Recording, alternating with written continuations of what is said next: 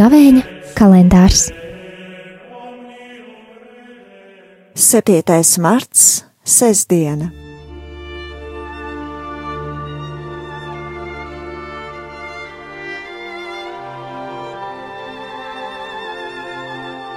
Lasījums no Jēzus Kristus evanģēlija, ko uzrakstījis Svētais Matejs. Tajā laikā Jēzus sacīja saviem mācekļiem: Jūs esat dzirdējuši, ka ir sacīts, tev būs mīlēt savu tuvāko un ienīst savu ienaidnieku. Bet es jums saku, mīliet savus ienaidniekus un lūdzieties par tiem, kas jūs vajā, lai jūs būtu sava tēva bērni, kurš ir debesīs. Jo viņš liek savai saulē uzliekt pār ļaunajiem un labajiem un lietum līd pār taisnīgajiem un netaisnīgajiem. Ja jūs mīlat tos, kas jūs mīl, tad kāda jums pienākas alga, vai tad arī muitnieki tāpat nedara? Un ja jūs sveicināt tikai savus brāļus, ko sevišķi jūs darāt, vai tad arī pagāni tāpat nedara? Tāpēc esiet pilnīgi, kā jūsu debesu Tēvs ir pilnīgs ir svētā evaņģēlīja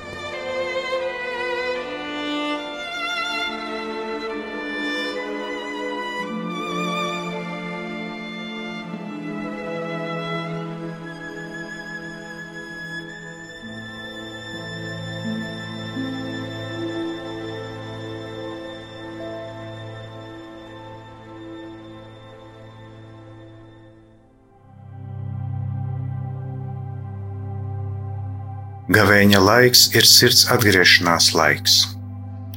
Esam aicināti pārdomāt, vai patiesi no sirds mīlam Dievu, vai mēs dzīvojam kā svētie, jeb Dieva aicinātie. Vienkārši sakot, kāda mēs esam patiesībā.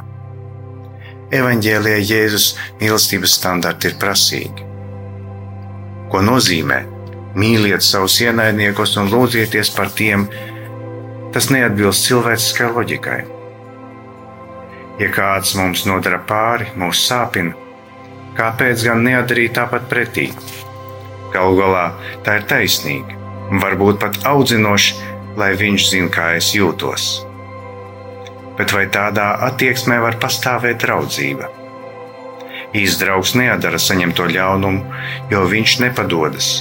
Viņš ir pilns cerības un mīlestības.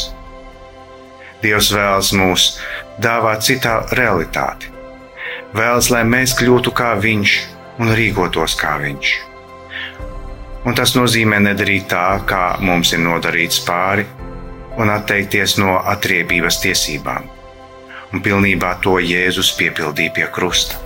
To varam ikdienas no jauna lūgt. Dievs, maini manu sirdi, dari to ar vien mīlošāku, atver mūsu acis, lai ieraugam citus cilvēkus viņu vājumā. Dāvā atdošanu, žēlastību, lai varam piedot tiem, kas ir mūs sāpinājuši. Un pāri visam, lai spējam paskatīties uz citiem cilvēkiem ar dieva mīlestības acīm. Tāpēc esiet pilnīgi, kā jūsu debesu Tēvs ir pilnīgs.